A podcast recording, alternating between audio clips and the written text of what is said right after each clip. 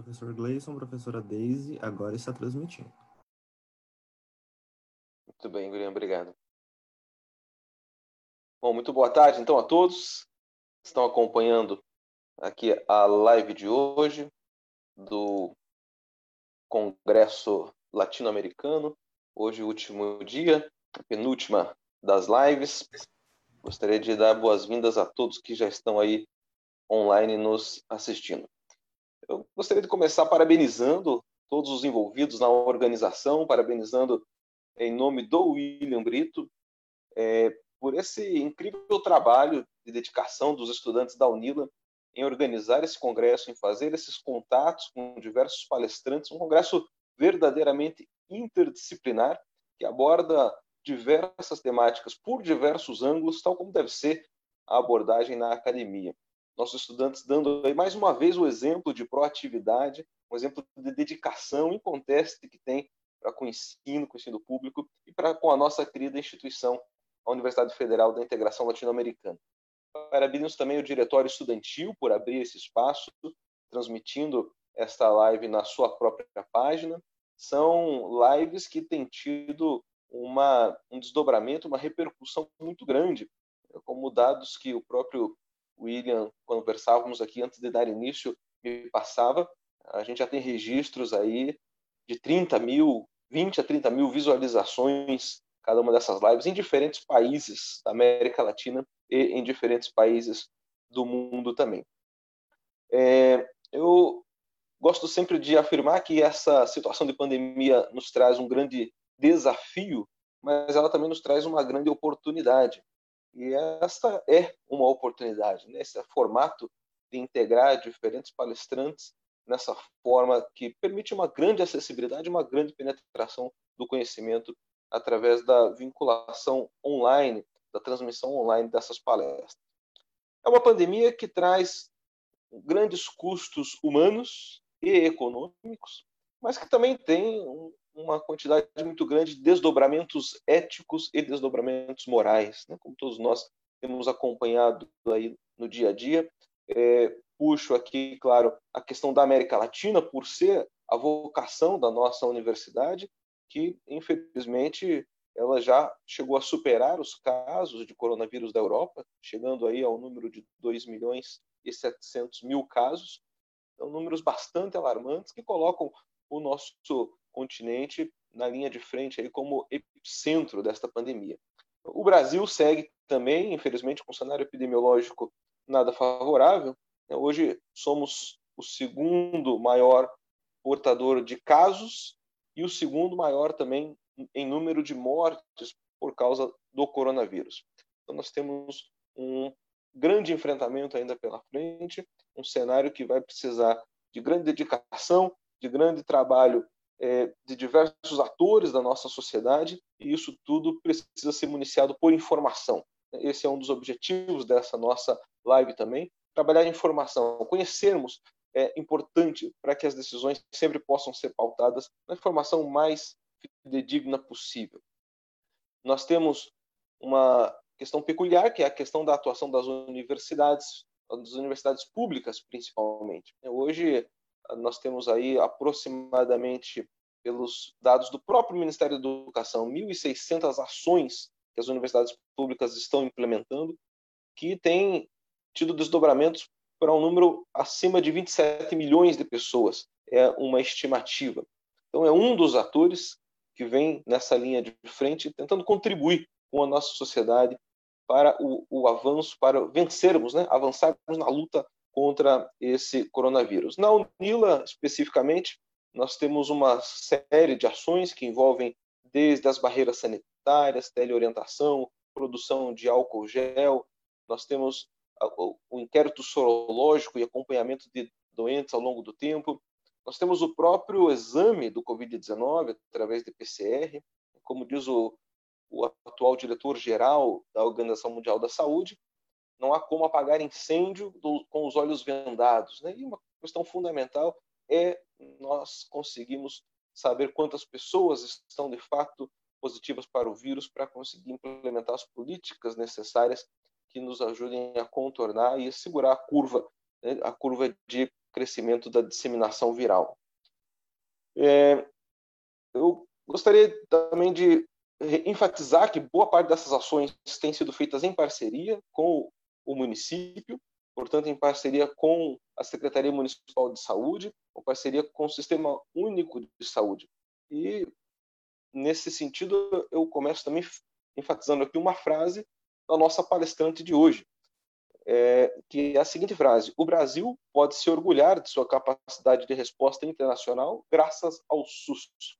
Em uma fala para a Fundação Fiocruz, trazendo à tona aí a grande importância desse nosso Sistema Único de Saúde e o potencial que ele tem para nos auxiliar nesse enfrentamento. A nossa palestrante de hoje é a professora Deise Ventura. Vai nos brindar aí com a palestra, cujo título é A Resposta Brasileira à Pandemia de covid dezenove e a Sua Repercussão Internacional. A professora Deise, ela é professora titular de Ética da Faculdade de Saúde Pública da Universidade de São Paulo. Ela é chefe do Departamento de Saúde Ambiental e atualmente coordenadora do Programa de Pós-Graduação em Saúde Global e Sustentabilidade. Professora do Programa de Pós-Graduação em Relações Internacionais do Instituto de Relações Internacionais da U S P. É livre docente em Direito Internacional, presidente da Associação Brasileira de Relações Internacionais, a ABRE. É doutora em Direito Internacional e mestre em Direito Comunitário e Europeu pela Universidade de Paris I. Graduada em Direito e mestre em Integração Latino-Americana pela Universidade de Santa Maria. Atualmente integra a Comissão sobre Fragmentação da Saúde Global da revista The Lancet. Foi consultora jurídica da Secretaria do Mercosul. Foi também pró-reitora de Assuntos Estudantis na Universidade Federal de Santa Maria e já publicou quinze livros sobre temas internacionais e na área da educação jurídica.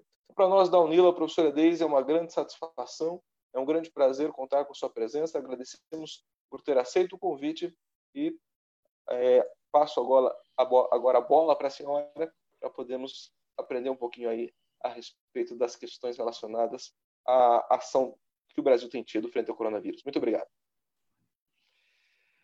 Muito obrigada, professor Gleison. É uma enorme alegria para mim estar com vocês, mesmo que virtualmente, estar com os alunos da UNILA, estar contigo, porque a UNILA é um projeto fundamental para o nosso país, para a nossa região, para a universidade brasileira.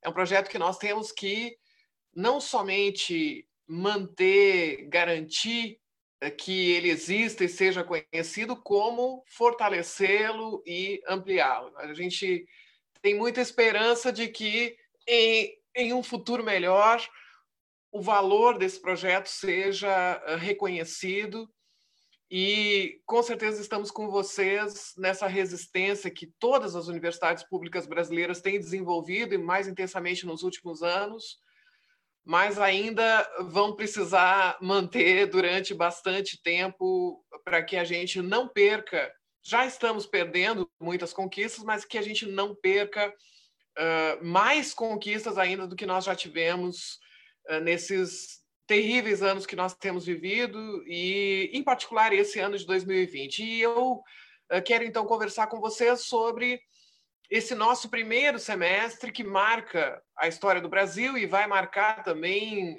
toda a história do século com a pandemia de covid dezenove. Eu quero falar especificamente sobre a resposta brasileira e a sua repercussão internacional. E eu vou fazer isso, então, em, em duas partes. Num primeiro momento, uh, eu quero, então, apresentar de uma forma bastante sintética, o que me parece ser uh, a linha geral, a, a característica principal da resposta brasileira à Covid, e depois eu queria pensar junto com vocês, uh, fazer uma avaliação do que é a repercussão uh, internacional dessa nossa resposta. Ou, dito de outro modo, na inserção internacional do Brasil nesse momento e na imagem do Brasil no exterior, o que tem representado essa pandemia de covid dezenove, não somente ela, mas sobretudo a atitude do Brasil diante dela. Então, eu queria começar essa fala uh, afastando duas ideias que acompanham quem conhece pouco a saúde pública brasileira e também quem conhece pouco o Brasil. A primeira é uma ideia de que o Brasil não estaria bem posicionado para essa resposta. O professor Gleison mencionou, citou gentilmente essa frase minha agora no início. Eu, quando nós tivemos as primeiras notícias da gripe que vinha uh, assustando a, a diversos países, preocupando diversos países, a minha primeira reação nas minhas manifestações públicas foi uma reação de serenidade. Né? E provavelmente foi num momento desses, ainda no início da crise, uh, que eu procurei tranquilizar uh, as pessoas que conversavam comigo sobre esse assunto, uh, justamente porque os brasileiros são bombardeados há anos com notícias negativas sobre o Sistema Único de Saúde, sobre o SUS. O que a gente vê nos noticiários cotidianamente, ou em todo caso o que a gente viu até o ano passado, eram filas de espera para a realização de exames, era a falta de leitos em hospitais, era o fechamento de unidades básicas de saúde, era o enfraquecimento ou o fechamento, a, a, a supressão de programas importantes de saúde pública. Então, as, essas notícias negativas, elas acompanharam nos últimos anos uma agenda que é uma agenda que compreende, de um lado, as políticas de austeridade, ou seja, a redução do investimento público na área social, e particularmente para o nosso assunto de hoje interessa a redução dos recursos para a saúde pública, a famosa emenda constitucional que reduziu o teto, ou em todo caso, que estipulou um teto de gastos públicos com a saúde, o que tem implicado uma redução significativa, numa perda de bilhões de reais para o Sistema Único de Saúde.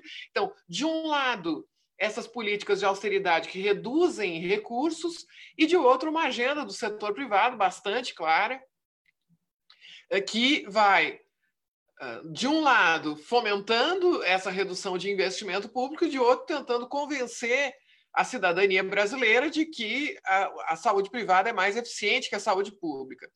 Uma propaganda difícil de ser mantida, porque nós já tínhamos, nos últimos anos, estudos que demonstravam que o grau de insatisfação da população brasileira com a saúde, a chamada saúde suplementar, com os planos de saúde, é um grau de insatisfação equivalente ao sistema público, né? Que, e, na verdade, dois sistemas que não poderiam ser comparados em função de que as políticas de austeridade, claro, isso é algo que vem de muitos anos, não, não está, se agravou nos últimos anos, mas não somente nesses últimos anos, a gente tem um subfinanciamento estrutural do Sistema Único de Saúde. Isso significa que ano após ano, o SUS vem recebendo menos recursos do que aqueles que são suficientes para cumprir a sua missão constitucional, que, aliás, é bastante ampla. Né? Então, essas notícias que colocavam em destaque, em valor, as deficiências do SUS, dificilmente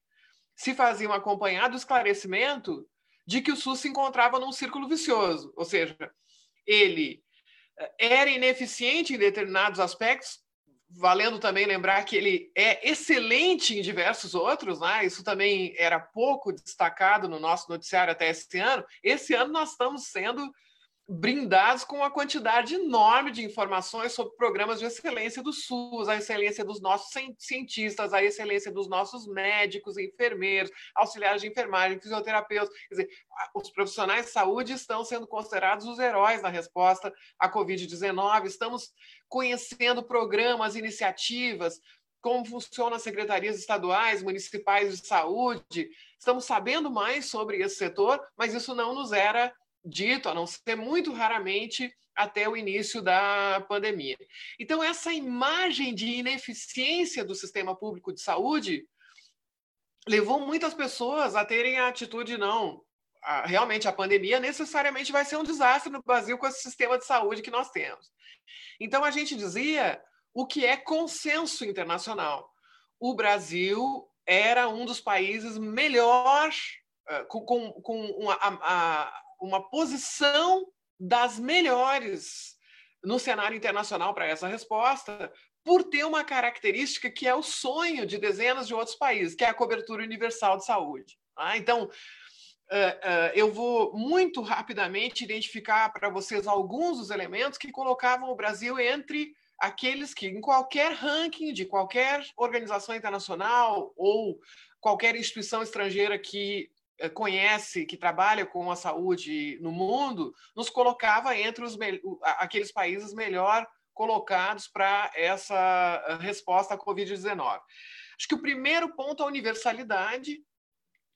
O direito à saúde está consagrado na Constituição brasileira e vocês vão rapidamente se dar conta do que eu estou dizendo. Se eu tenho uma... Não precisa ser uma pandemia, pode ser uma epidemia.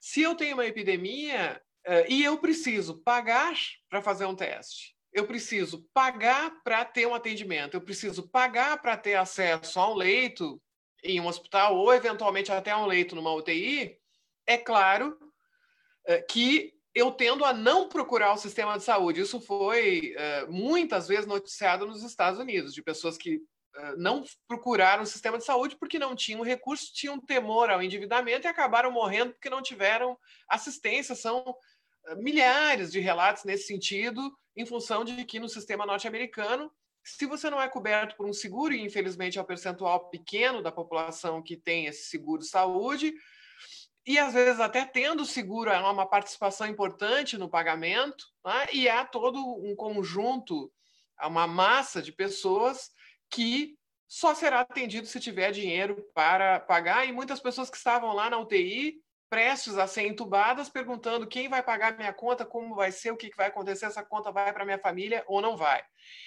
Então, o acesso universal à saúde, ele é crucial para a segurança de todas as pessoas, para a segurança daqueles que têm sintomas ou acham que estão doentes, mas para a segurança de todos nós também. Essa característica, ela se associa a uma outra característica extremamente importante, que é, eu vou usar a expressão capilaridade, a extensão geográfica do SUS. O SUS atinge a quase totalidade do território nacional. Essa não é uma questão menor. Muitos países tem sistemas de saúde, eventualmente esses sistemas podem até ser eficientes, mas eles não atingem a totalidade do território, ainda mais em países continentais, como é o caso do Brasil. Terceira característica muito importante, que é decisiva, o trabalho de rede do SUS, a estrutura federativa. Por definição, se vocês forem olhar lá a legislação que cria o Sistema Único de Saúde, ele é uma articulação entre secretarias municipais de saúde, secretarias estaduais, o Ministério da Saúde e conselhos. Conselhos que contam, inclusive, com uma participação popular, e a participação é um dos princípios do Sistema Único de Saúde. Então, o trabalho em rede é algo que o setor da saúde no Brasil aprendeu a fazer ao longo de três décadas. Tá? Isso não é dado, isso não se faz por decreto, isso se constrói. Se constrói ainda mais dificilmente quando a gente se lembra que uh, existem competências concorrentes em matéria de saúde, né? Cada uma das entidades federativas tem competências nessa matéria. Então, o sucesso de muitos programas de saúde pública no Brasil é fruto dessa articulação uh, entre entidades federativas, com uma liderança e um protagonismo muito importante do Ministério da Saúde, né? Que até o ano passado foi um dos órgãos mais importantes do governo brasileiro. Houve uma escolha no primeiro ano do governo uh, Bolsonaro, houve uma escolha do ministro à época, que era Luiz Henrique Mandetta, de não ocupar a ribalta. A gente ouvia falar pouco do Ministério da Saúde. Isso não significa que ele não estivesse trabalhando uh, de uma forma muito ativa, nem sempre com uma agenda que eu concordo, por exemplo.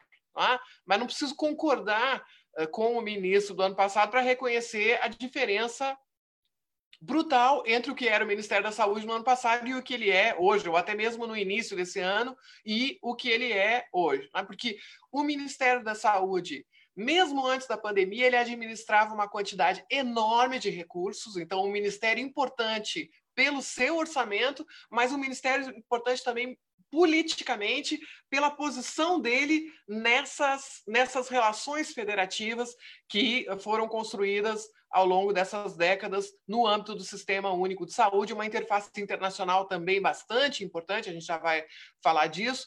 Então, o Ministério da Saúde como um órgão coordenador com um papel muito importante de distribuição de, de recursos, seja financeiros, seja de uh, insumos, de coordenação de campanhas, de programas. Então, um SUS com uma, uma capilaridade muito grande, mas uma coordenação também muito presente e muito forte do Ministério da Saúde.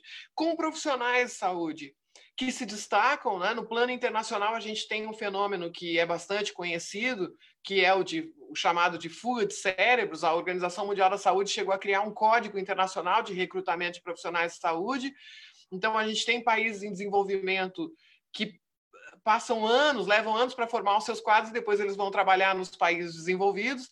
Não é, não é a situação do Brasil. O Brasil tem uma massa crítica, tanto em saúde pública como uh, na medicina e em diversas outras uh, profissões de saúde. Esses infectologistas, virologistas, imunologistas, intensivistas, é, todas essas pessoas que o Brasil conheceu esse ano, né? Conhecia um ou outro de algum momento de epidemia de dengue ou de febre amarela, hoje o Brasil vê todos os dias desfilarem Em, em diversas emissoras de televisão, em diversos programas, uma quantidade enorme de especialistas de excelência, de uma qualidade, descobre a quantidade de pesquisas das quais a gente já participava e nas quais a gente entrou, com uma, a, descobrem também a, o cacife internacional da, da, dos cientistas brasileiros, dos médicos brasileiros, dos enfermeiros brasileiros, dos professores, pesquisadores, né? E, na verdade, isso se constrói em muito tempo. Então, o Brasil, embora exista, claro que existem profissionais de saúde brasileiros no exterior, mas nós temos aqui uma massa imponente, grande parte dela atuando no sistema público, isso é um outro trunfo importantíssimo do SUS. E eu termino falando dos programas de atenção primária à saúde, estratégia de saúde da família, agentes comunitários de saúde, programas nos quais o Brasil é referência internacional, são programas que a gente, entre aspas, exporta, né? Nossa, nossos conhecimentos, nossos saberes são referências internacionais. Por tudo isso, não há dúvida de que a gente era considerado como um país que teria condições de, principalmente no cenário dos países em desenvolvimento, certamente o melhor, o mais preparado para dar uh, essa resposta. Havia uma dúvida sobre quantos recursos nós teríamos, né? Porque a gente vinha uh, num cenário de uh, austeridade, né? Ou, nesse ano nós descobrimos que o Brasil tem dinheiro, né? Ele pode não ter chegado onde a gente queria, né? ah, ah, mas nós descobrimos que o Estado brasileiro tem bastante dinheiro, né? Que a União tem muito dinheiro. Então, o, era natural que esse dinheiro fosse injetado no Sistema Único de Saúde para articular a nossa resposta, e também na proteção social, evidentemente, de uma forma mais eficiente. Isso nos colocava, então, numa posição muito boa. E, e o segundo ponto que eu quero uh, abordar, para a gente mudar um pouco essa imagem que a gente tem do Brasil, é a nossa atuação internacional na área da saúde global, né? Esse é o campo ao qual eu tenho me dedicado há mais de dez anos, e uh, também muitos brasileiros não sabem que o Brasil era um ator muito importante do campo da saúde global até o ano passado. Isso também não é novidade histórica. O Brasil, juntamente com a China, propôs a criação da Organização Mundial da Saúde na Conferência de São Francisco em mil novecentos e quarenta e cinco. O Brasil teve uh, um diretor dos mais importantes da história da Organização Mundial da Saúde, que foi Marcolino Candau, entre mil novecentos e cinquenta e três e mil novecentos e setenta e três, inclusive o diretor que construiu a sede da organização em, uh, uh, da O M S em Genebra, o diretor que mediou o retorno dos países da União Soviética à O M S, uh, logo uh, no final da década de quarenta, a União Soviética e diversos países sob sua influência se retiraram da O M S, depois retornaram justamente uh, no final dos anos cinquenta. Foi Candau que geriu politicamente esse retorno uh, desses países, e eu poderia passar a tarde falando sobre aspectos importantes da participação do Brasil na O M S, mas eu salto para os mais recentes. Uh, o Brasil presidiu a negociação da Convenção Quadro sobre Controle do Tabaco, que é um dos tratados internacionais com maior difusão no mundo, com implicação na nossa vida cotidiana, né? Nós mudamos os nossos hábitos em relação ao consumo e à propaganda do tabaco em função desse movimento que redundou nessa convenção. Celso Amorim presidiu essas negociações. Quando deixou a presidência dessas negociações, ficou em seu lugar o embaixador Seixas Correia. Em dois mil e treze, então, a gente tem a Convenção Quadro de Controle do Tabaco, que tem um protagonismo muito forte do Brasil. Eu poderia ter falado no Acordo de Doha de dois mil e um sobre acesso a medicamento, ainda no governo de Fernando Henrique Cardoso. Isso independe de, de governos, esse protagonismo do Brasil já vinha de antes. Claro que ele se aprofunda com a cooperação internacional em saúde que o Brasil desenvolve, principalmente nos anos de governo do presidente Lula, mas também o Brasil preside, a, vejam, o Brasil presidiu o Conselho Executivo da Organização Mundial da Saúde entre dois mil e dezoito e dois mil e dezenove, isso é governo Temer e governo Bolsonaro. Isso é pouquíssimo comentado, né? O Brasil, ainda no governo Dilma, ele tem a vice-presidência do Conselho Executivo da O M S entre dois mil e dez e dois mil e onze, mas ele preside, se fala de uma forma tão agressiva em relação à O M S. Hoje não se menciona que o Brasil tinha a presidência do Conselho Executivo da O M S até o ano passado, né? Então, o Brasil, ele, na verdade, liderou uma série de alianças, de movimentos, sempre contestando até dois mil e dezesseis, sempre contestando uh, essa governança global da saúde, na qual são as grandes uh, uh, entidades filantrópicas, as grandes fundações, a indústria farmacêutica e os países mais ricos que uh, têm um papel mais importante. O Brasil é um líder na área da saúde e do mundo em desenvolvimento, sediou em dois mil e onze a Conferência Internacional sobre os Determinantes, Internacionais, dos Determinantes Sociais da Saúde, perdão, né, que é um movimento muito importante na nossa área. Então, existe uh, toda essa ideia de que a saúde não deve ser vista apenas pelas doenças, mas deve levar em conta os determinantes sociais, aquilo que faz com que exista a doença ou que possa ser promovida a saúde. Eu poderia passar toda a tarde falando sobre a atuação internacional do Brasil uh, no campo da saúde global. Então, digo tudo isso para vocês para afastar totalmente a ideia de que existia um destino, existia um fado de que o Brasil tivesse uma má resposta à pandemia. É exatamente o contrário. O Brasil tinha tudo para ter uma excelente resposta à pandemia, se destacou em outras epidemias, não vou entrar nisso para não, para não tomar demais o tempo e a gente ter mais espaço para o debate. O que que o Brasil faz em lugar de... Ah, eu quero... Um segundo ponto que eu quero tocar, muito rápido. Eu queria, de uma certa forma, descolonizar alguns comentários que são feitos sobre a resposta brasileira à Covid. Diversos jornalistas estrangeiros e até alguns brasileiros têm me perguntado, mas principalmente são os estrangeiros que perguntam, ah, é a ignorância da população brasileira que faz com que muita gente não esteja usando máscara, as pessoas não estejam aderindo às medidas quarentenárias, querem que, que seja retomada a uh, atividade comercial, etcétera. Por isso é falta de educação do povo brasileiro, um problema. Uma jornalista estrangeira chegou a me dizer, ah, mas isso é um problema cultural, e eu respondi, por favor, não seja colonialista. Né? A, a população brasileira, ela aprende muito rápido, ela aprende de uma forma extraordinária, tanto que nos primeiros, por exemplo, aqui em São Paulo, quando nós tivemos os primeiros dias de anúncio das medidas quarentenárias, que estão sendo equivocadamente chamadas de medidas de isolamento, isolamento é outra coisa, isolamento é a, a separação do doente, da pessoa que está doente para não ter contato com uh, outras pessoas, para não que ela não uh, contamine essas outras pessoas, é, é a, o termo que está na nossa legislação, na nossa nova lei de quarentena que entrou em vigor agora em fevereiro desse ano. Então, a gente tem que falar mesmo medida quarentenária, né? São medidas de quarentena, é isso que diz a nossa legislação. Quando elas foram anunciadas, claro que havia o receio. Será que a população vai aderir a essas medidas? Uma população tão carinhosa, que gosta tanto de, de sair, ocupar os espaços, mesmo aqui em São Paulo, que sejam poucos espaços públicos de acesso universal.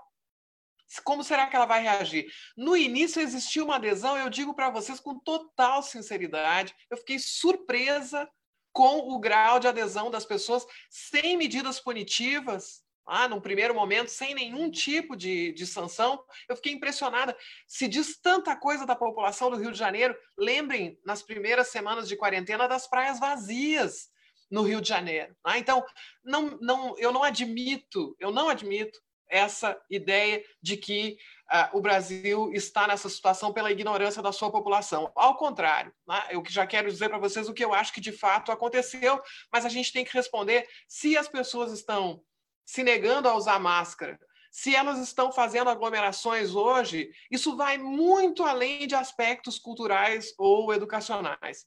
E a gente, a, a gente se dá conta disso quando vai analisar objetivamente qual foi o grau de adesão às medidas quarentenárias no início e quando a gente vê estudos que já estão sendo publicados sobre como a população reage ao discurso dos governantes, né? Inclusive, um estudo foi recentemente, foi divulgado essa semana, de colegas da Universidade Federal do A B C, que mostra um número maior de pessoas mortas nas cidades onde há maior apoio ao presidente da República.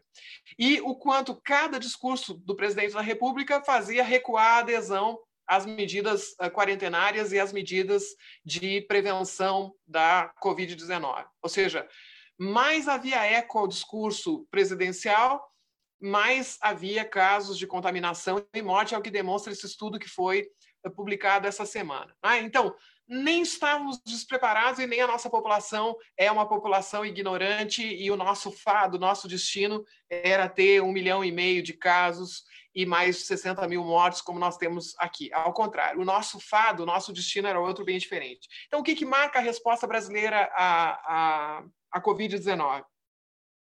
Marca Uh, o discurso negacionista do governo uh, federal, né? Há uma, há uma uh, oscilação nesse discurso. Vocês lembram que a resposta brasileira à Covid começa com um episódio muito importante, que é o repatriamento dos brasileiros que estavam na cidade de Wuhan. Em função desse repatriamento, num primeiro momento o presidente da República diz que não vai fazer, porque é muito caro, né? Depois ele começa a ser cobrado, repercute mal uma recusa ao repatriamento, ele muda de ideia e constitui toda uma operação que é chamada retorno à pátria amada ou alguma patriotada uh, desse tipo. E, né, para que essa operação seja possível, é necessário ter uma lei de quarentena, porque o governo federal teme que, por via de ações judiciais, os brasileiros que retornassem da, de Wuhan se, se recusassem a ficar eh, em quarentena. Então, temos a, a nova lei de quarentena em função desse repatriamento. A O M S declara a emergência internacional no dia trinta de janeiro, no dia três de janeiro o Brasil declara a emergência nacional. Então, ele começa de uma forma e depois, nas primeiras semanas de fevereiro, nós já começamos a ver uma rivalidade entre o presidente da República e o ministro da Saúde da época, o, o doutor Mandetta, que é um médico com uma excelente capacidade de comunicação, com um trânsito que ele já havia construído entre os secretários de Estado e os secretários municipais, um ministro que visita os estados, que se apresenta junto com o governador de São Paulo, junto com o governador do Rio de Janeiro, que é uma figura decisiva para a posição que esses estados vão ter no início da pandemia, mas que depois tem também uma postura de hesitação, tentando compor com o presidente da República, com idas e vindas até o desfecho que nós todos uh, conhecemos e que até hoje é uma das figuras mais populares Uh, do, da política uh, brasileira desde fevereiro para cá. Isso não mudou, ele continua ultrapassando largamente a popularidade, inclusive, do presidente da República e dos uh, governadores que mais apareceram uh, nessa crise. Então, o Brasil, a partir dali, assume, o governo federal assume o discurso negacionista, faz, inclusive, campanhas com mentiras, com inverdades sobre a gravidade da doença, a ideia da gripezinha, que é a expressão que ficou, que marcou os nossos espíritos, né? A justiça tem que agir, a Justiça Federal do Rio de Janeiro, por exemplo, recolhe uma dessas campanhas que diz o Brasil não pode parar e que nega a gravidade da doença. Então, em primeiro lugar, negacionismo. Esse negacionismo implica uma atitude extremamente conflitiva com a imprensa, porque a imprensa divulga eh, imagens que são incômodas, como a imagem de covas, de cemitérios, de, de uh, U T Is lotadas, de mortos, de, de, de, conta as histórias dos mortos, conta as histórias de suas uh, famílias. Então, isso abre uma, uma guerra contra os meios de comunicação que não são alinhados com o governo federal, e felizmente eles são muitos.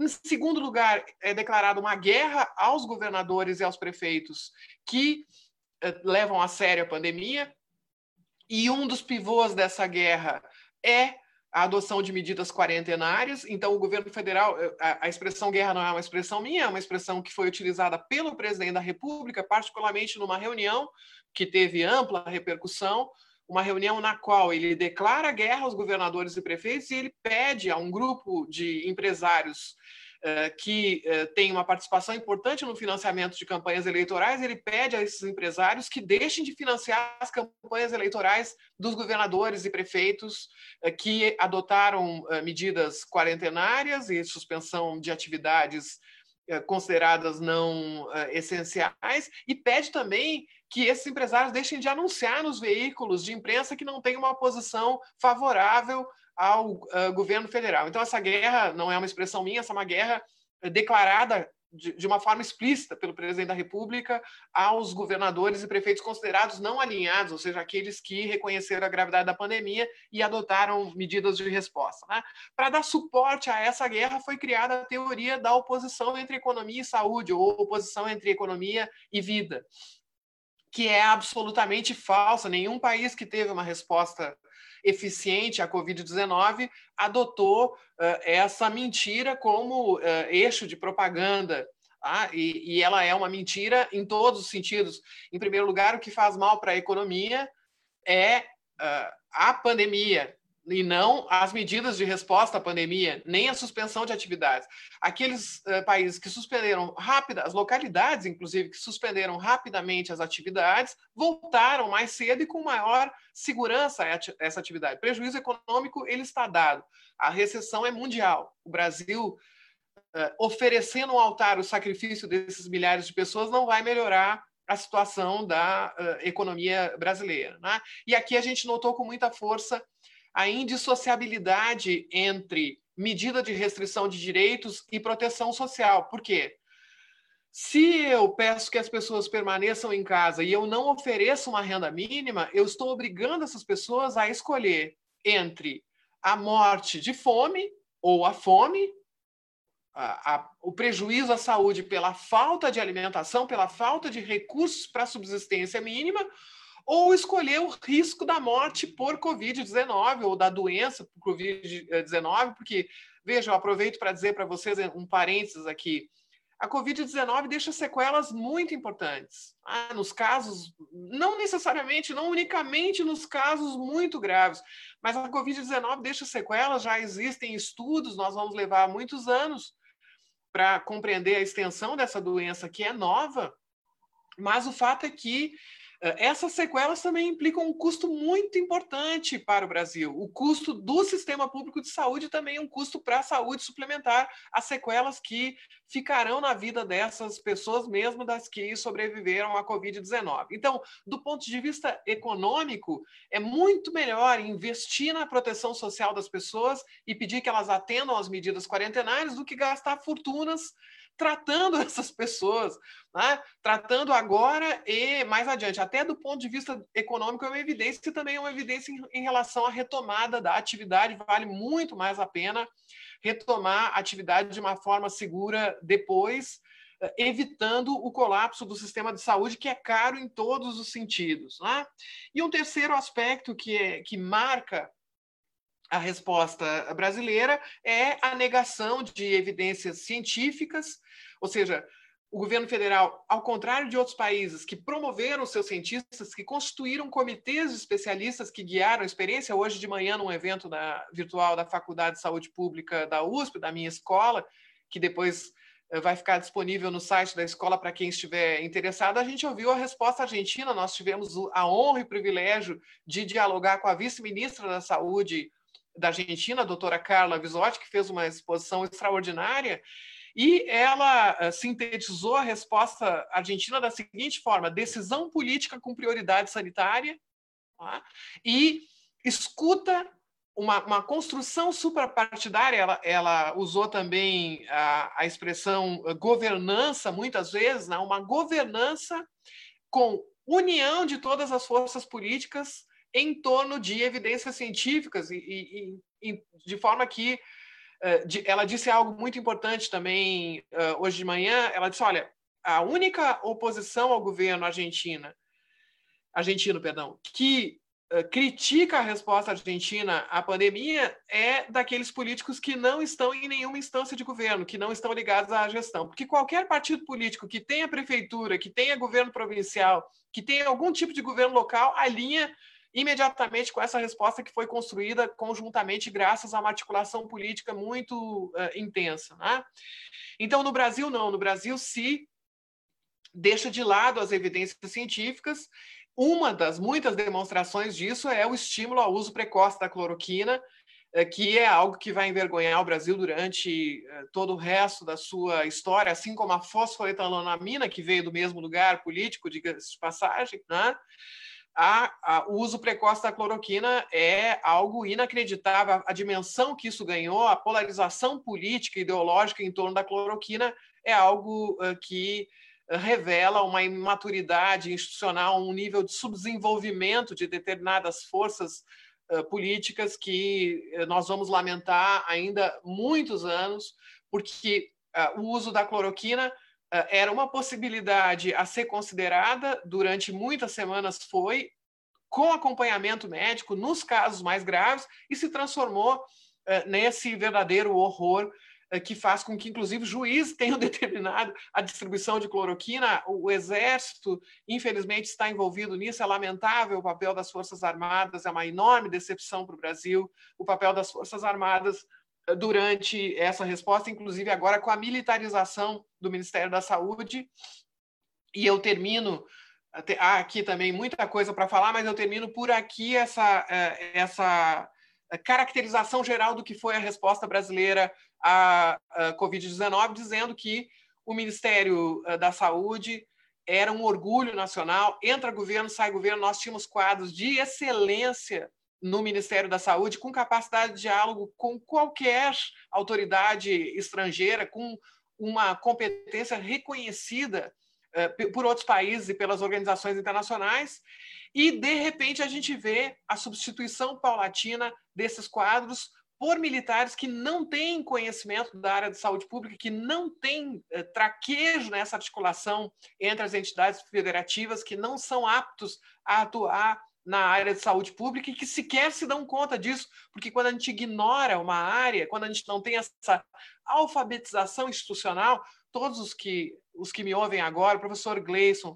os alunos, sabem quanto tempo eles levaram para entender como é que funcionava a UNILA, né? Eu também, quando eu cheguei na U S P, uma colega minha, grande socióloga, a professora Áurea Iani, me disse: olha, Deise, você agora precisa de um ou dois anos de alfabetização institucional. Mesmo que eu já fosse professora da U S P, eu troquei de unidade. E aí eu fui entendendo como funcionava. A gente vai sabendo quais são os hábitos, quais são os lugares, como é que eu faço para desenvolver um determinado processo, uma, uma pesquisa, uma atividade de extensão, como é que funciona, qual é essa cultura institucional, né? Então, não é momento, durante uma crise sanitária da envergadura de uma pandemia, não é momento de ninguém aprender nada. A gente tem que colocar as pessoas que têm maior experiência, né? E aí eu passo para a repercussão internacional. Eu, vou, eu peço desculpas por me alongar, é que são muitos aspectos que eu, que eu acho que são pouco mencionados no debate que a gente faz normalmente sobre a pandemia. Eu vou tentar ser mais objetivo em relação à repercussão internacional.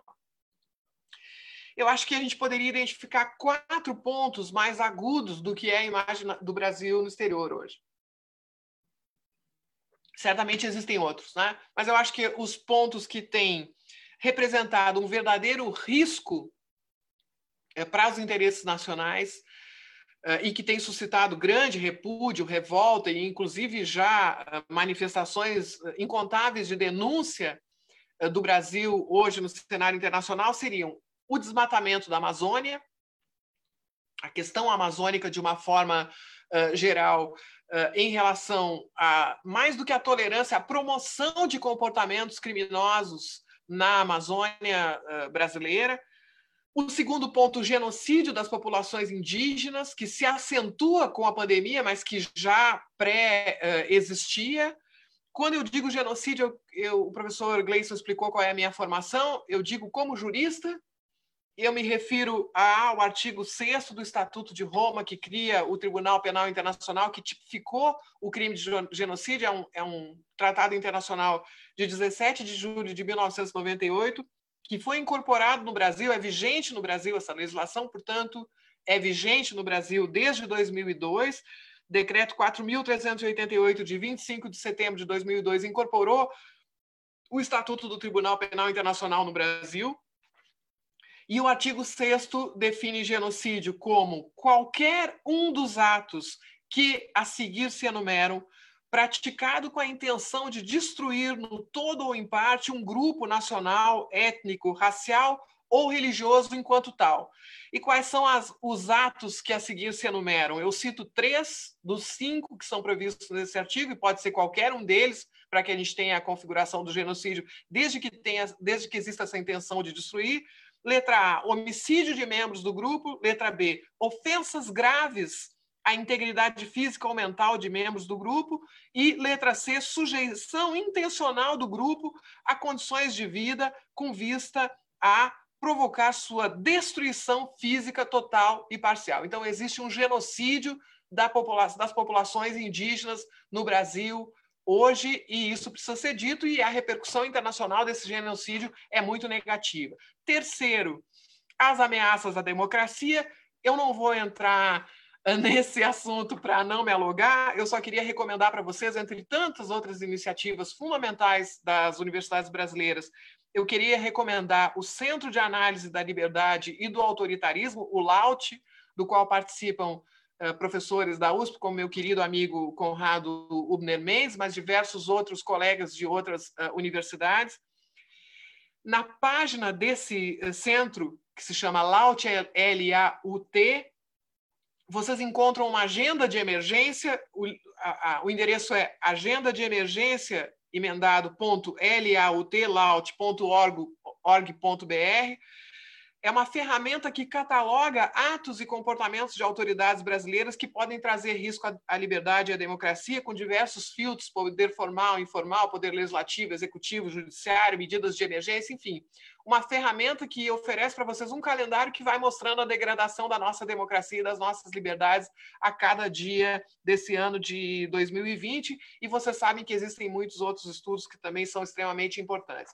Mas essa ameaça à democracia repercute negativamente, e claro, a resposta à pandemia é o quarto elemento e o mais importante da nossa conversa hoje, né? Que envolve inclusive a barreira a circulação internacional de brasileiros, né? Nós estamos impedidos, nesse momento, de entrar na União Europeia, de entrar nos Estados Unidos, né? Que uh, uh, é muito ruim.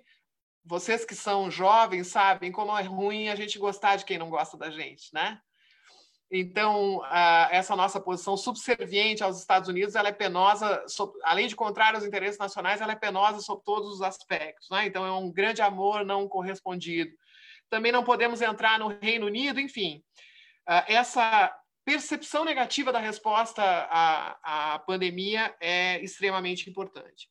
E ela também envolve não só o que o Brasil faz, como o que o Brasil não faz, né? O que o Brasil não faz no sentido de que o Brasil era essa liderança tão importante na área da saúde global. Esse seria um momento extraordinário da inserção internacional do Brasil, porque o Brasil tinha todas essas qualidades para ser o grande líder da resposta à pandemia no mundo em desenvolvimento, para ser aquele que está na frente lá na, na O M S, liderando alianças, colocando a posição do mundo em desenvolvimento em relação à pandemia, e o Brasil não está. O Brasil é simplesmente ausente.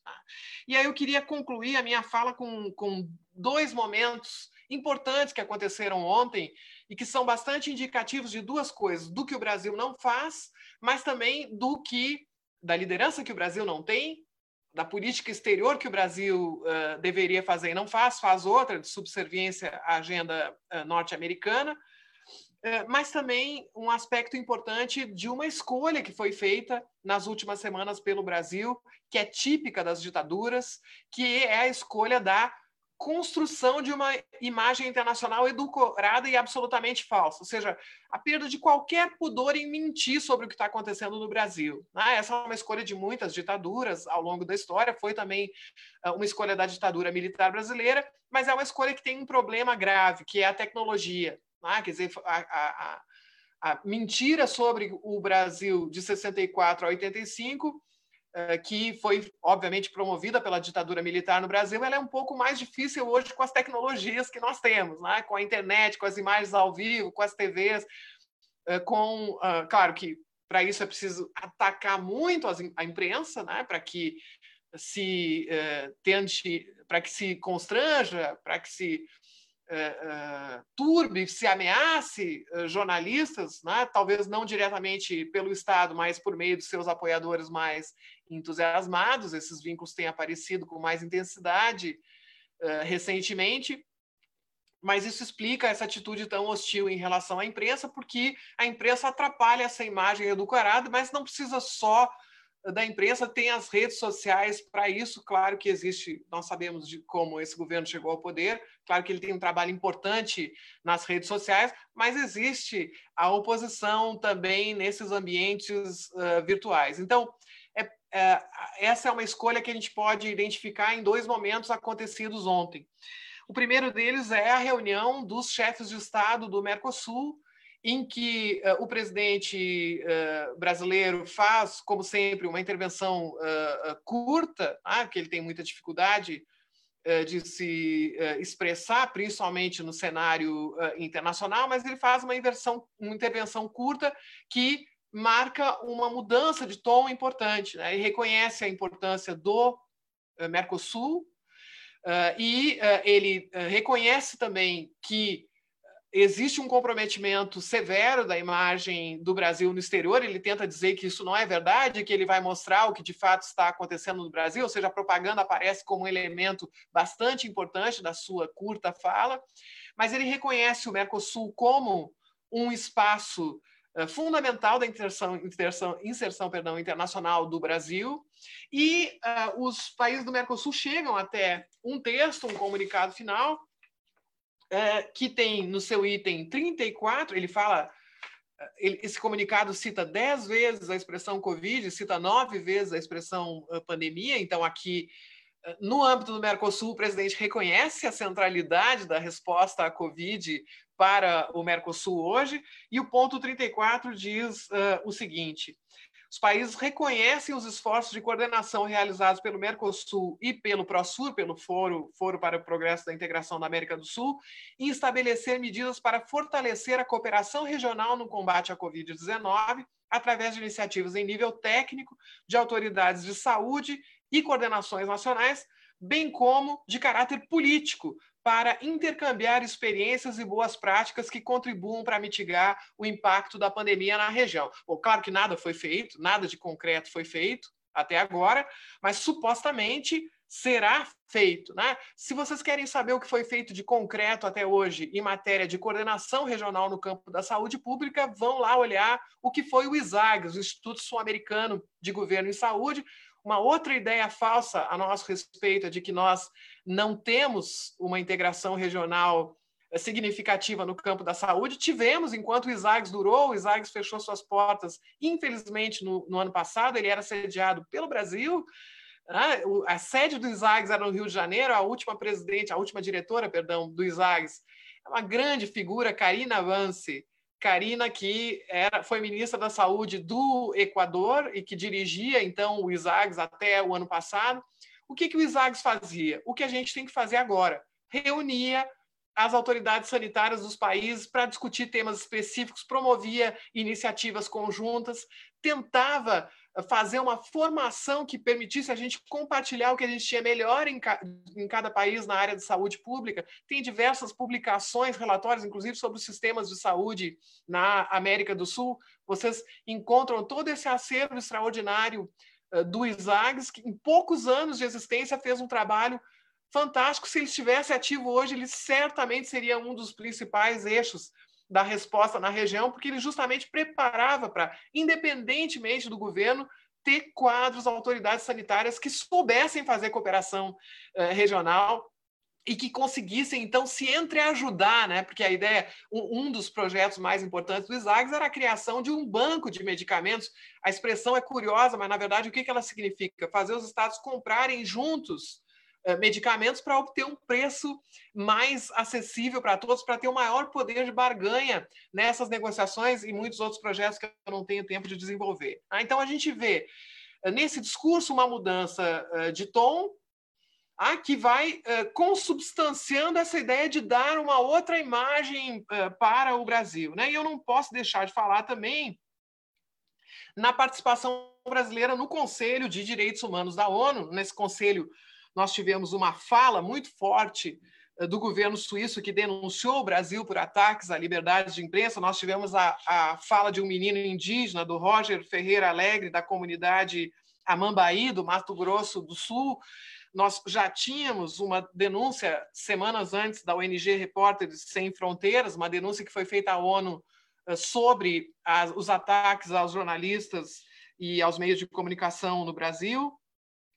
Nós já tínhamos uma denúncia feita em vinte e três de junho à ONU e à O E A, assinada por duzentas e treze entidades de defesa dos direitos humanos em relação à, à, à violação de numerosas normas internacionais pelo Brasil em ao menos seis âmbitos do sistema prisional, entre eles a, a problemas no registro de óbitos de pessoas uh, encarceradas.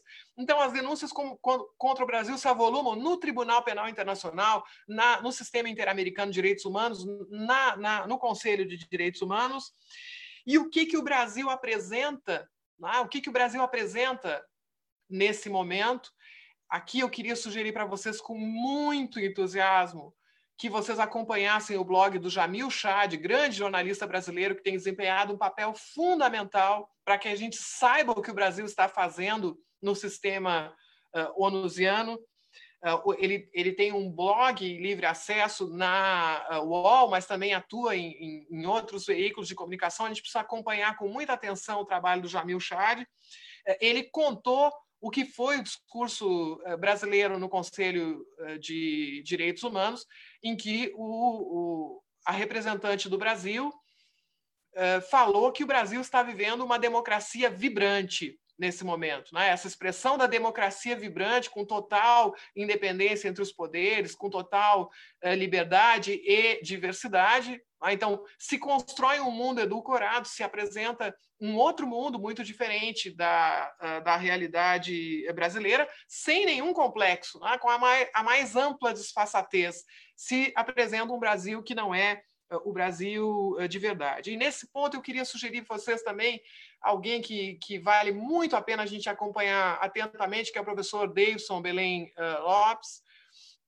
Ele escreveu uh, também essa semana um artigo no jornal O Povo, que se chama Embaixadores Pavlovianos, né? Em que ele uh, descreve de uma forma uh, impecável o comportamento de diversos embaixadores brasileiros que estão desempenhando o triste papel de mentir uh, no exterior, de, de contestar uh, as, as denúncias que são feitas no exterior em relação ao que está acontecendo no Brasil, de, muitas vezes de uma forma agressiva uh, e uh, também edulcorando a, a nossa imagem, mas uh, apresentando dados falsos, notícias falsas, em todo caso, uma perspectiva bastante diferente daquela que nós estamos vivendo uh, no Brasil uh, de hoje, né? Então, uh, não só esse, esse artigo, mas uh, muitos outros uh, do Davidson vão contando o que vai acontecendo e, e, e que vai nos dando essa convicção, né? De que nós, o, o governo federal fez essa escolha clara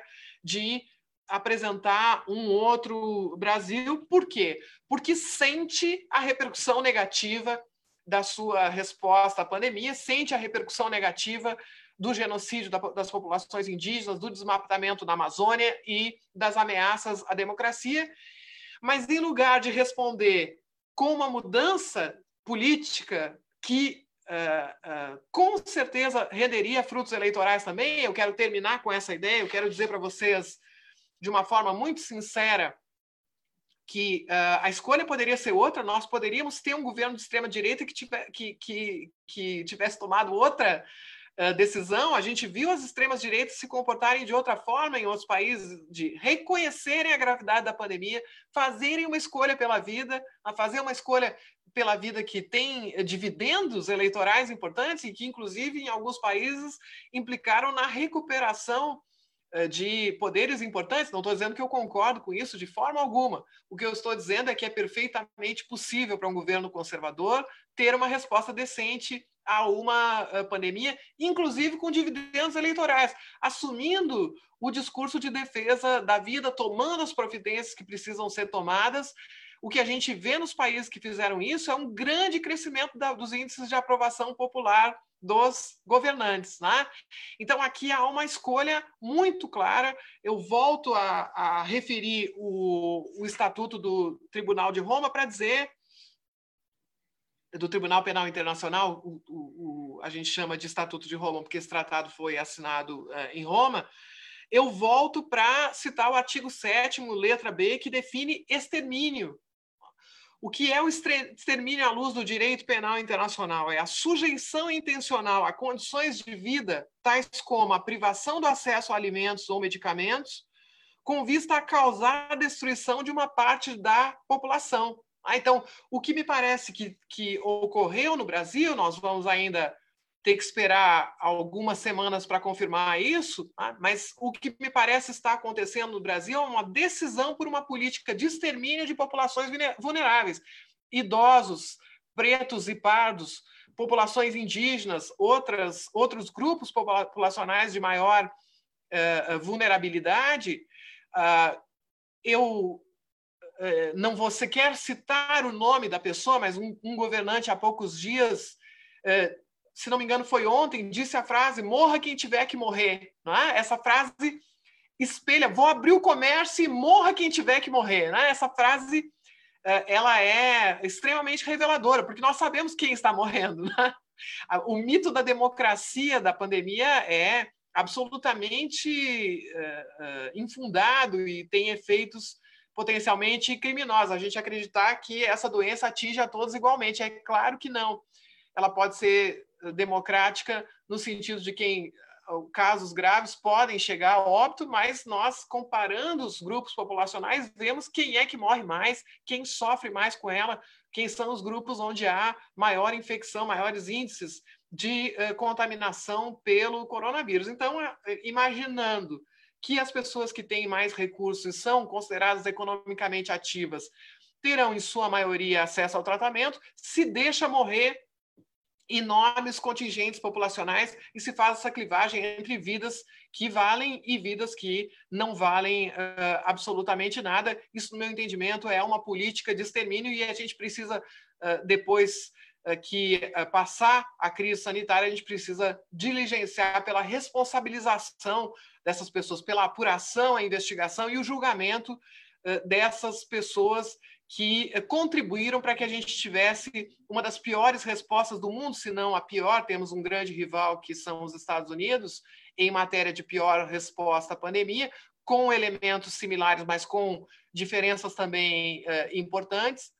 Mas o fato é que essa escolha não precisaria ter feito. Nada disso estava determinado, nada disso estava escrito na pedra, não eram dogmas que precisavam acontecer nem com o governo de extrema-direita, isso precisava acontecer no Brasil. São escolhas, são escolhas que precisam ser analisadas uh, com rigor e uh, o componente internacional é um elemento muito forte desse jogo. Ah, e é um elemento que nós precisamos acompanhar Uh, atentamente, assim como temos que desenvolver as nossas redes, uh, criar, deflagrar ou consolidar estratégias já existentes para contrarrestar, para mostrar o que está acontecendo de fato no Brasil. Peço desculpas para vocês por ter me alongado tanto e fico à disposição para os comentários e perguntas que vocês tiverem. Muito obrigado, professora Deise.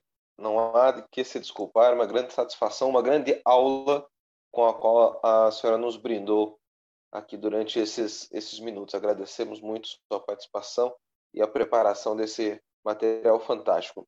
Eh, se me permite, eu gostaria muito rapidamente de fazer um, um, um comentário, né? Eu costumo brincar que na batalha contra o coronavírus, todos somos oposição, quando diz respeito à defesa da vida, e deveríamos ser todos situação, no que diz respeito às estratégias políticas, né, para é, proteger a população da disseminação desse vírus. E eu cito um, um ensaio muito breve do Yuval Harari, um autor é, israelita, israelense, que ele tem como título "Na batalha contra o coronavírus, a humanidade carece de líderes". o antídoto contra a epidemia não é a segregação e sim a cooperação. Ele faz um, uma revisão muito interessante de algumas pandemias pelas quais a humanidade já passou, incluindo aí a peste negra lá no século quinze, mil e quinhentos varíola, aquela cepa terrível da gripe em mil novecentos e dezoito, e traz uma questão muito curiosa que eu acho que vai muito no cerne da sua fala hoje. Ele afirma que em, no século quinze as pessoas não sabiam por que ficavam doentes, por que morriam ou como curar-se. Hoje, dois mil e vinte, né, nós sabemos por que ficamos doentes, em duas semanas tínhamos o D N A do vírus, sabemos como prevenir e sabemos como curar. E, como muito bem foi colocado pela professora, no caso do Brasil, temos um grande know-how e uma grande potência intrínseca do ponto de vista de especialistas. Então, de fato, a gente tem aqui talvez um, um cenário que converge, né, para uma questão que é, nós temos um, um problema muito sério que está na representação, né, na representatividade, e ele finaliza uma parte do seu ensaio com uma, uma afirmação que é a seguinte: assim, agora enfrentamos uma crise sem nenhum líder mundial capaz de inspirar, organizar e financiar uma resposta global coordenada. Eu acredito que vai bastante nessa nessa linha da, da sua palestra. Então, mais uma vez, eu gostaria de agradecer. Nós temos, professora, em torno de sete, oito perguntas. Eh, se a senhora eh, preferir, eu posso ler uma a uma, posso ler todas, de repente uma resposta mais, mais global, fazendo as intersecções entre elas. Eh, como que seria a sua preferência? Uh... Professor, eu acho que eu prefiro a leitura de todas, e aquilo que eu não consegui responder, eu lhe transmito meu e-mail com todo prazer, eu posso responder, ou mesmo eu vi que algumas pessoas fizeram perguntas na, no post do Facebook, eu posso responder ali também, vai ser um prazer, mas eu prefiro a, a leitura de todos e eu tento construir uma síntese, e eu, e eu lhe peço desculpas. Eu, eu fiquei um pouco emocionada quando eu comecei a falar sobre a UNILA, Uh, mas é muito importante dizer da minha honra de, de, de ter uma fala moderada pelo senhor, primeiro reitor eleito da, da UNILA, e, e eu realmente uh, me sinto muito, muito honrada pela, pela oportunidade de ter essa intervenção mediada uh, pelo senhor. Muito obrigada. Nós que agradecemos, ficamos muito felizes, de fato, com a sua participação. Isso engrandece também a nossa universidade. É, bom, eu vou ler aqui, resumidamente, então, as principais perguntas. O Leonardo Nogueira, ele disse que assistiu um documentário sobre Wuhan, a cidade chinesa mais afetada pela Covid, onde aparece a rotina dos agentes comunitários, que entram nos prédios para perguntar sobre a saúde de cada morador. A pergunta dele é: aqui no Brasil, com o SUS, seria desejável ter agentes, não necessariamente médicos, monitorando as pessoas na comunidade? É, Leonardo Nogueira. A Beatriz, ela, Beatriz Santos, ela diz que hoje os Estados Unidos são o epicentro da doença, cerca de vinte e cinco por cento das mortes estão lá, e pergunta: a senhora tem uma explicação para essa causa, além da ação governamental ou do sistema de saúde? Será que existiria alguma, algum outro fator? Nós temos a Rita Fontoura. Ela diz que alguns países já começaram a aliviar as restrições e permitir que as pessoas voltem às ruas, como a Itália. E em alguns lugares tem havido aumento de casos. Basicamente, a pergunta dela é: e agora? Até quando devemos manter estas restrições?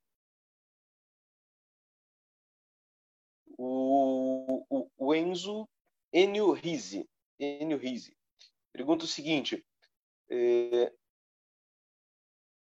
é uma pergunta bem técnica, não sei se é o caso: a perspectiva da imunidade de rebanho, segundo a qual ultrapassaríamos o patamar de contaminados e a população ficaria protegida, fundamenta-se ou é uma ideia que não condiz com uma ação de saúde válida? Tem algum fundamento ou não? ou não tem fundamento.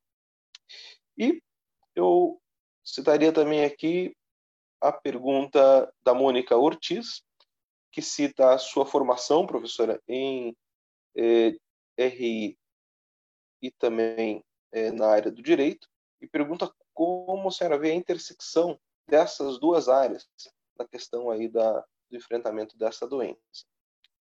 É...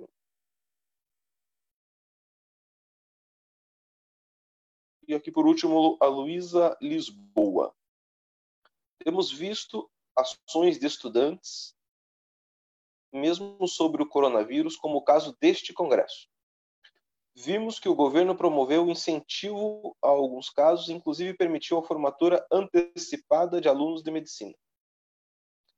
Como a pesquisa nacional, as instituições de ensino nacional têm atuado no combate do Covid? Acho que é uma pergunta mais como as universidades, né, principalmente, têm é, atuado nessa, nessa frente. Acho que são essas as principais perguntas, professora. Pode ficar à vontade para abordá-las como achar melhor.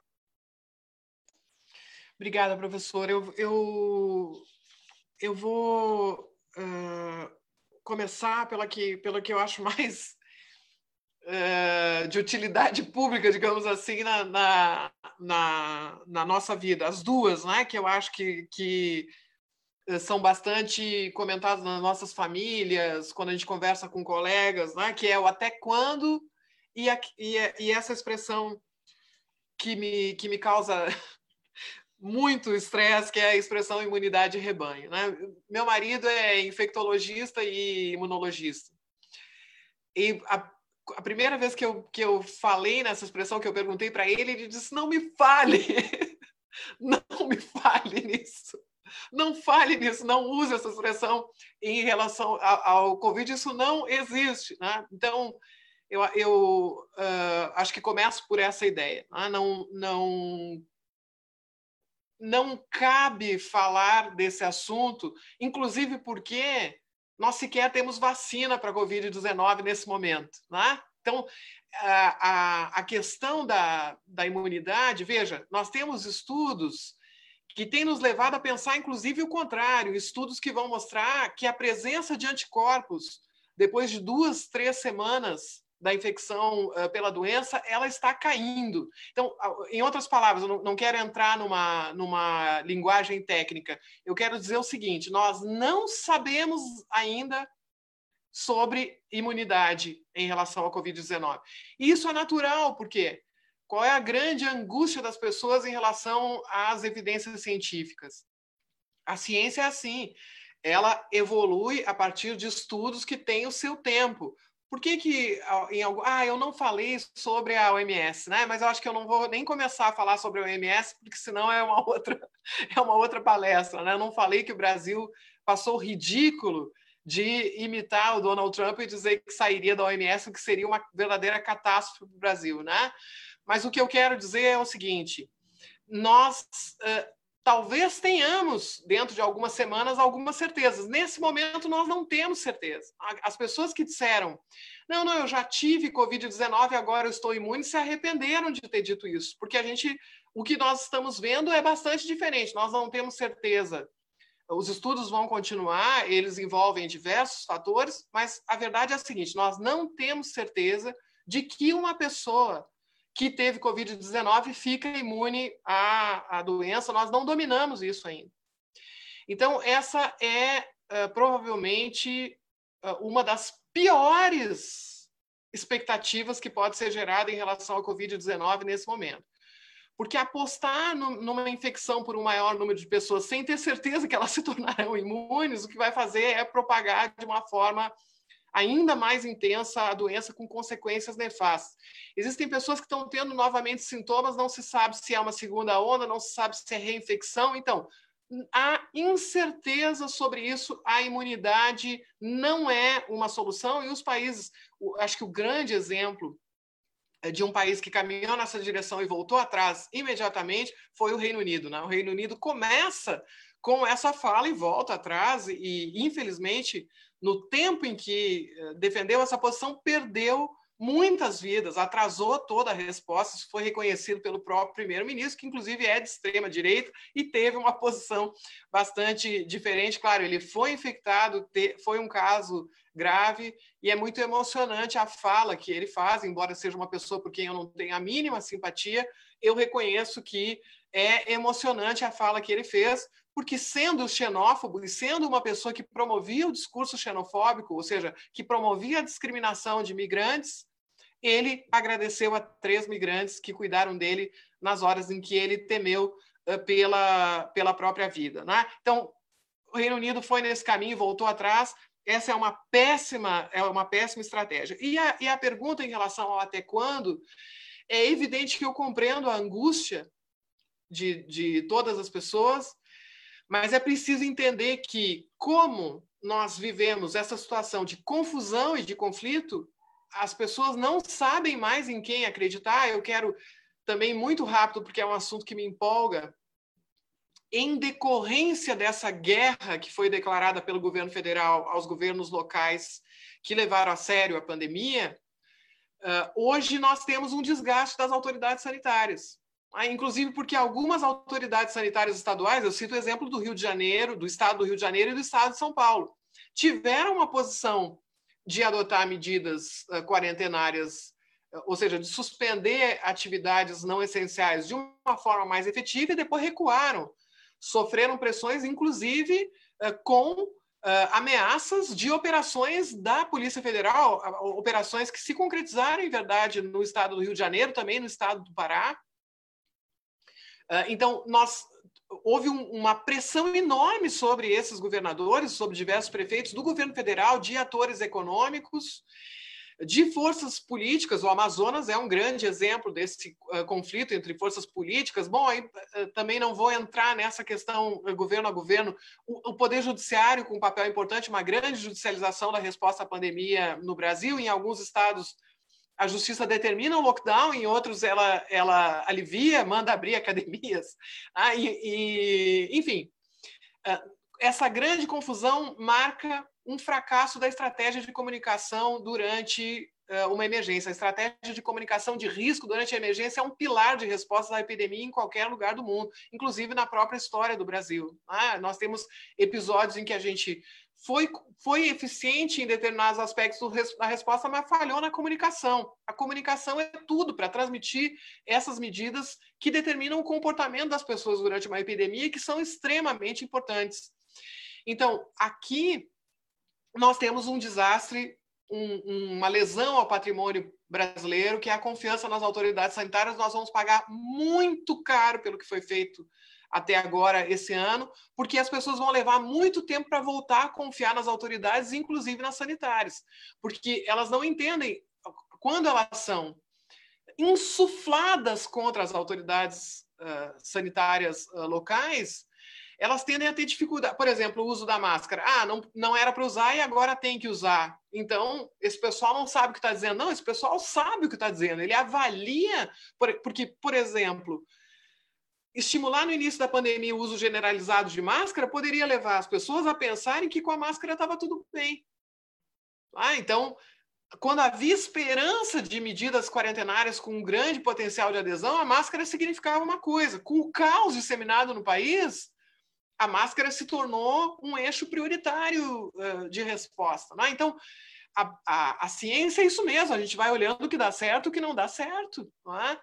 É, ela não é um discurso ideológico iluminado por, por, por dogmas, a gente vai vendo na prática o que funciona, o que não funciona, e no caso da ciência brasileira, com norte na saúde das pessoas e na vida, e não em quem vai se eleger daqui a dois anos, ou quanto de dinheiro vai entrar no caixa de quem. Uh, eu diria que, que a gente vê claramente um governo, uh, que, um governo federal que atua não no interesse da economia brasileira ou dos empresários brasileiros, mas de um determinado grupo de empresários que tem uma visão sobre a vida, que é uma visão que se revelou bastante débil do ponto de vista ético, ah, e que, com certeza, sendo compreendida e esclarecida, não merece o apoio da maior parte da população brasileira, sequer a simpatia, né, dessa, dessa população. Então, essas pessoas que falam em nome do povo, cuidado, né? Cuidado com uh, uh, que, que, que interesses são esses do povo. As pesquisas de opinião mostram exatamente o contrário, e mostram, inclusive, que muitas pessoas gostariam de atender às recomendações das autoridades sanitárias, mas não podem porque precisam trabalhar, tá? e precisam trabalhar porque há um conjunto importante de forças políticas lutando para que as atividades não sejam suspensas, né? O que é uma, uma verdadeira catástrofe. Isso torna impossível responder a pergunta de até quando, porque como nós temos caos, confusão, nós temos Algumas, alguns locais com medidas restritivas com baixa adesão, nós estamos em alguns lugares abrindo o que nunca foi fechado, não é? É, como nós temos é, pessoas sendo estimuladas, o governo federal acaba de vetar é, artigos de uma lei sobre o uso de máscaras. Ah, é algo inominável do ponto de vista da saúde pública, inominável. Eu realmente espero que essas pessoas sejam responsabilizadas criminalmente pelos, pelo que elas têm feito, serão processadas, julgadas e, espero, uh, condenadas pelos, pelos, pelo que elas estão fazendo, porque uh, existe até o estímulo às pessoas não utilizarem máscara. É algo é, que, que, em alguns momentos, até escaparia à nossa compreensão se a gente não conhecesse qual é a agenda, infelizmente, dessas forças políticas no nosso uh, Brasil de hoje. Então, essa confusão faz com que muitos epidemiologi- epidemiologistas tenham usado a expressão estamos navegando no escuro, estamos no, numa nau sem rumo. Muitos especialistas estão fazendo isso porque uh, essa, essa confusão que existe nos impede de dizer, ó, foi exatamente isso que funcionou nesse momento e agora nós temos, prepara, nos preparamos, preparamos a nossa vigilância em saúde, preparamos o nosso sistema para responder. Não, isso é muito heterogêneo a depender de cada região. O que a gente está vendo é uma interiorização da doença nesse momento, o que não significa que não vai haver uma segunda onda. Uh, uh, há uma crença em determinados setores Da, da política brasileira, de que os ricos já escaparam, que os, a, a população mais privilegiada já teve esses casos, já lotou as U T Is dos hospitais uh, privados, que são considerados os de excelência uh, no Brasil, e que agora quem vai morrer é a população pobre, mas isso não está garantido de forma alguma, é imprevisível o que vai acontecer. E eu acho, eu, eu termino com isso e depois, eu, com todo prazer... Ah, não, eu faço questão de responder a, a pergunta sobre as universidades. As universidades estão dando um show, particularmente as universidades públicas e os institutos públicos de pesquisa. Vejam o que é a Fiocruz. Pensem no ano passado em uma determinada figura uh, digna de piedade do governo brasileiro que atacava a Fiocruz, atacava, questionava o valor científico de estudos produzidos pela Fundação Oswaldo Cruz. Tá? E, nesse momento, vejam quem é capaz de uh, ter um papel decisivo nessa resposta. Vejam tudo que a Fundação Oswaldo Cruz tem feito, inclusive em relação à vacina, mas não adianta pensar que a vacina é a salvação de tudo, que tudo que nós precisamos da vacina. Tem muita coisa antes, durante e depois da vacina. Só a vacina não resolve resposta alguma de, de saúde pública.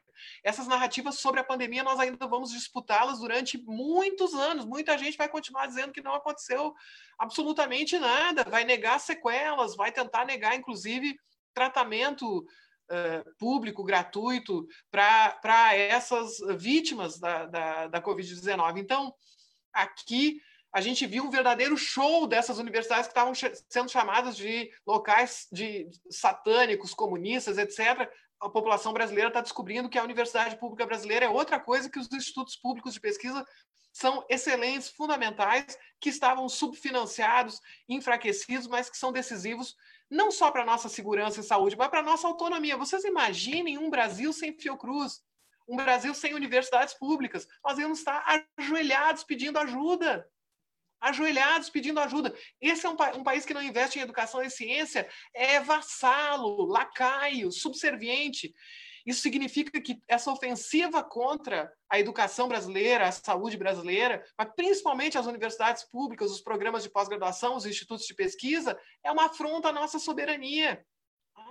Então, tudo isso mostra quem nós somos, mas não pensem que daqui a uma semana não vai ter alguém tentando ocultar tudo que nós temos feito em matéria de, de uh, resposta uh, à pandemia, né? Mas eu diria isso, a, a, nós precisamos amadurecer como sociedade Uh, eu não me refiro à população vulnerável, à população mais pobre, eu me refiro a nós que temos acesso, a, temos acesso à educação, que somos um percentual pequeno da população brasileira que chega até a, a, os assentos da, da educação superior.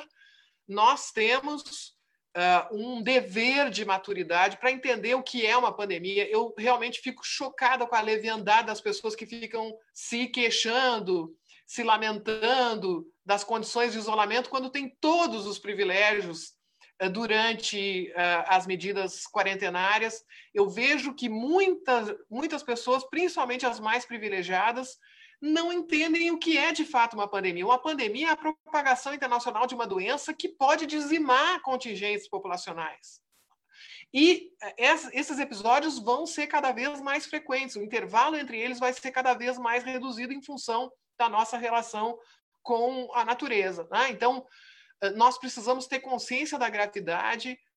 Quando a autoridade sanitária diz para ficar em casa, é para ficar em casa e não é para chorar e se lamentar, né?